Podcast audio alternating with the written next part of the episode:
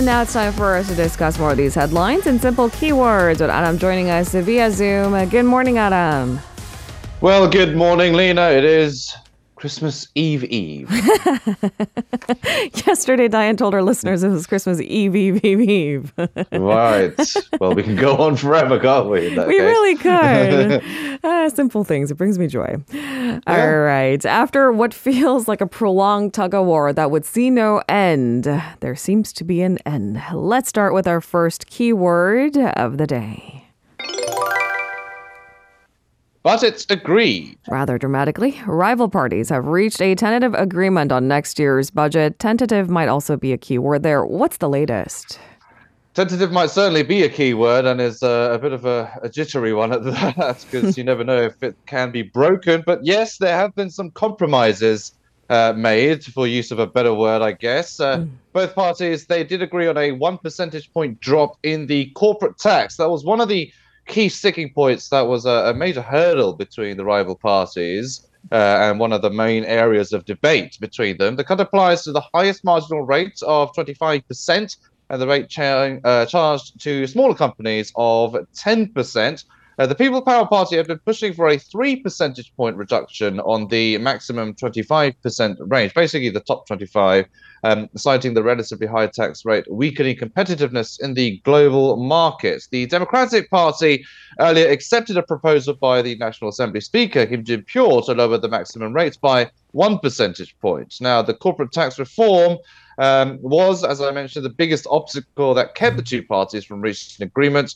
Uh, under the compromise, 4.6 trillion won was cut from the initial government proposal, uh, which was initially 640 uh, trillion won. One of the major cuts is downsizing the budgets for a newly created police bureau set up within the Interior Ministry. And the newly created department under the Justice Ministry that will screen candidates for high ranking public officials. Um, the budget that was initially proposed at 5.1 trillion won will be cut by um, 50% as well. The agreement also includes plans to allocate 352.5 billion won for local gift vouchers and to add 660 billion won to help reduce borrowing costs of low income families who are provided public rental housing.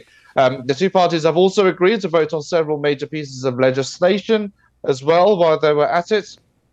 This includes uh, extending a freight rate system for cargo trucks uh, that expires at the end of the year. That, of course, that was one of the points that led to this whole uh, trucker strike uh, that made headlines recently, as well as allowing the Korea Electric Power Corporation to issue more debt as well. Something that could result in higher electricity costs going into next year. Also, both the budget and the corporate tax cut reform uh, will be put to a vote today, but as is everything uh, with the National Assembly, we don't know if anything's finalized until a vote is passed. So we'll have to see what happens today. All right. And with that, we move on to our second keyword of the day. Indoor mask rule. So, Korea's indoor mask mandate could soon be lifted with an announcement on the rule to be made later today. Uh, we can make some predictions. Uh, what can we expect? Right, so, well, People Power Party leaders met with top public officials, uh, health officials yesterday. The officials laid down the possible conditions uh, for pausing the indoor masking rule. Uh, they plan to switch the indoor mask wearing requirement to a recommendation if if certain conditions are met. This includes uh, COVID 19 hospitalizations and death rates falling. Of course, uh, health officials aren't really concerned about the daily numbers. They're more concerned about the hospitalizations and the severe cases and the deaths. Those are the numbers that they are most concerned about. So those numbers keep uh, need to be falling. Um, but people using public transport and medical and welfare facilities, basically places uh, that are highly vulnerable to the virus, will likely still be required um, uh, for these indoor masks. Uh, and officials seem to think that the timing seemed right to do away with the indoor mask restriction, considering current circumstances. Uh, the PPP's policy committee chief Sung Il-jong noted that even if case numbers rise within the lifting, the government has enough medical personnel and facilities to respond Uh, but he also hinted at the possibility of the mandate being reinstated if infections spiral out of, out of control or if there is the emergence of another uh, dangerous variant that we don't know of yet. Now, on the mandatory seven day quarantine, that's another uh, COVID related restriction that still remains. Uh, Sung, the, Sung said the PPP suggested the government reduce the isolated period to three days as argued by some health experts. That's mm. the same quarantine period that's designated to medical professionals. Um, so that is basically a benchmark timeline mm. uh, that is being under consideration. Uh, the possible easing of the indoor mask mandate comes as cases are still relatively high, though. So there are still some concerns there, mm. uh, especially with this uh, possibility of a winter resurgence. Um, but before or around the Lunar New Year holiday is being reported as a possible time frame for easing, um, excuse me, the mask mandate. But mm. of course, we'll have to see how the trend is. Mm. Uh, even though there is a, re- a, kind of relatively high number of cases, health experts are saying that Korea is much better prepared for this kind of jump in numbers. Okay. Um, so, but we'll won't know anything until an announcement is made today. And even it seems that after the announcement is made today, if the numbers spike next January, for example, it's perfectly acceptable that we would go back to these standing restrictions too. I mean, if the right. pandemic that has lasted for three years taught us anything, is that nothing is for absolute certain. I mean, we talk yeah. about these variations and mutations, something that we're also keeping tabs on. In the meantime, let's move on to our third keyword of the day. grading system. Oh, that's fun for everyone, isn't it? For the professors, yeah. for the teachers, for the students. All right, so Korea has planned a new educational curriculum which includes the changes to the grading system and what kind of classes it seems that students can pick and choose and design it according to their own interests. Yeah, so it's kind of a, a, system that's similar to what universities have right. in Korea. Uh, so basically, just starting that system a bit early on hmm. uh, in the academic uh, cycle. Uh, the Education Ministry wants to finalize the plan by February 2024. The changes would apply to those going to college in the year 2028, which would be current middle school first graders now. Uh, the plan includes implementing a credit based a curriculum for high school that's similar, as I said, to what universities do in mm. Korea. Uh, that would give more choice to students on what classes they wish to take. Uh, it is a system that is being used actually in some high schools currently, um, but the government wants to, of course, expand the system to all of them, at least by the year 2025. But some experts are warning that more preparations are needed to implement the plan by then, so it could take longer a whole uh, educational reform and revamp of a whole grading system, uh, of course, would take a lot of time. So I think the government is wary of that, but they are having set the target year to 2025, but we'll have to see if that deadline or timeline rather can be met. Mm. Um, now, under the plan, high schoolers would need to fill 192 credits in order to graduate. Each class and subject would have varying uh, credits. For those who are unfamiliar with how that kind of system works, basically in university, basically your average lecture is worth three credits and you need to fulfill a certain amount of credit. I don't know how it is in the US. It's probably similar it's as well. Really it's similar. different. Yeah. Oh yeah. Well, uh, in the UK they use a different system because British people like to be different in every way possible. But is that accurate? but yeah, I mean, for, for American viewers, they you you know what it is basically mm. three credits worth uh, mm. for uh, one lecture pretty much, and mm. there's a certain threshold that you need to fulfill if you want to graduate. So basically, that's the system they're looking into implementing for high schools as well. Okay, so there you go. It seems that maybe allowing students to choose uh, their own curriculum might give them more power to design what they're interested in. However, like you said, changing an entire education system has persisted for years. It takes time, so we'll have to wait it's, and see. Yeah, especially in a country where the National College Entrance Exam is probably one of the biggest events of the year. Yeah. I don't know how that kind of reform and change and hmm. revamp would uh, reply uh, or apply uh, relative to the new grading system as well. Mm. Like, how would exams be held if uh, students are choosing their own subjects? Right. So uh, it's a it's a tough one. I don't, but that's not for me to decide. That's for the government. so I'll leave it to them and the experts. because you also have the American education system. We had SATs and SAT twos, and SAT twos right. would okay, be kind of yeah. like the subject test, and uh, that yeah. might be one of the many examples we can benchmark. Now, framework we understand the technicalities mm. and the small steps. We'll keep tabs on that. Let's move on mm. to our fourth keyword of the day.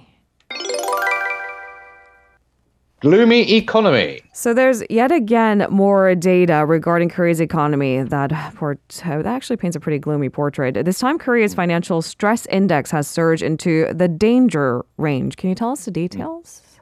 Well, if anything has the word danger in it, obviously it can't be good, and uh, it's kind of you know red flags for uh, the economy, and it certainly is. Now, the FSI is in the danger range, as you said, due largely to U.S. monetary tightening uh, and increased volatility stemming from a credit crunch uh, that was triggered by the developer of Legoland Korea defaulting on debt. Uh, Bank of Korea data shows the FSI, which is based on real economic and financial indicators, uh, stood at 23.6 and 23 in October and November, respectively.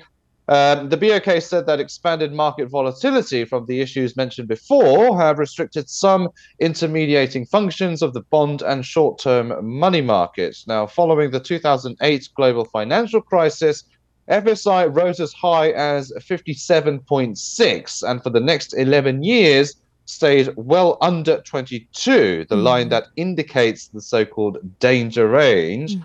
Now, it broke the 22 uh, threshold in 2020 rising as high as 24.7 when the pandemic started, fell back, and then broke through 22 again uh, in October. Mm. Uh, hmm. meanwhile, the ratio of private, private credit against the nominal GDP around the end of the third quarter stood at a record 223.7.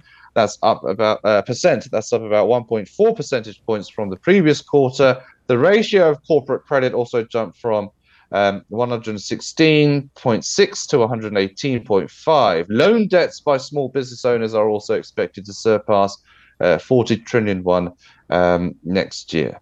All right, we move on to our final keyword of the day.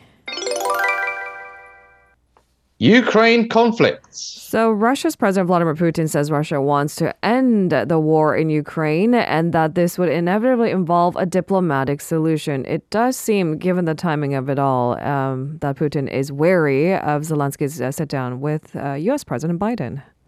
Right. So, it seems like. Uh he is feeling the pressure to end the war, but then he's got comments and actions that suggest otherwise as well. So it's a bit of a mixed bag of uh, messages and um, uh, comments coming out from the Russian president. But the, his latest comments do come a day after uh, Joe Biden hosted uh, Volodymyr Zelensky in the White House and promised him continued and unwavering U.S. Mm. support. Uh, Putin vowed to strive for an end to the conflict and uh, saying that the sooner the better. Uh, but White House spokesperson John Kirby said Putin has shown absolutely zero indication that he's willing to negotiate an end to the war. He said Putin is a man who wants to continue to um, uh, up the violence upon the Ukrainian people and escalate the war. He reiterated that Biden was open to talks with Putin, but only after the Russian leader showed what he called a seriousness about negotiations and after consultations with Ukraine and US allies. So yes, uh, he is going to talk to Putin, mm. but after talking with everyone else first, basically. Uh, Russia has persistently said it is open to negotiations, but Ukraine and its allies suspect a ploy to buy time after a series of Russian defeats uh, and retreats, um, pushing more of the momentum towards Kiev. Now, Russia says it is Ukraine that is refusing to talk, in fact. Uh, Kiev says Russia must halt its attacks and give up all military uh, territory uh, it has seized so far, if talks wants to happen. Uh, Putin also played down the significance of a Patriot air defense system that Biden agreed to supply to Zelensky, uh, saying Russia would find a way to counter it. Uh, Putin also said a price cap imposed on Russian oil by Western countries would not damage the Russian economy. He said he would sign a decree early next week to set mm. out Russia's response. So he's basically saying he wants to end the war, but he's hinting at other kind of you know areas of possible conflict as well. So it's a bit confusing. All right uh, as you've said a lot of mixed signals there. Uh, i'm sure there'll be analysis through the weekend. And then next monday on our world news segment we'll give you the updates. Uh, adam thank you so much for this week's coverage. Happy You're holidays. Happy holidays and a, a pre Merry Christmas. See you next week, Adam. See you next week. If you're listening to our program using the podcast service, just a reminder that we do go live Monday through Friday, 7 a.m. Korea Standard Time. So tune in and help us make the show more informative by giving us your input. See you bright and early on Good Morning Seoul.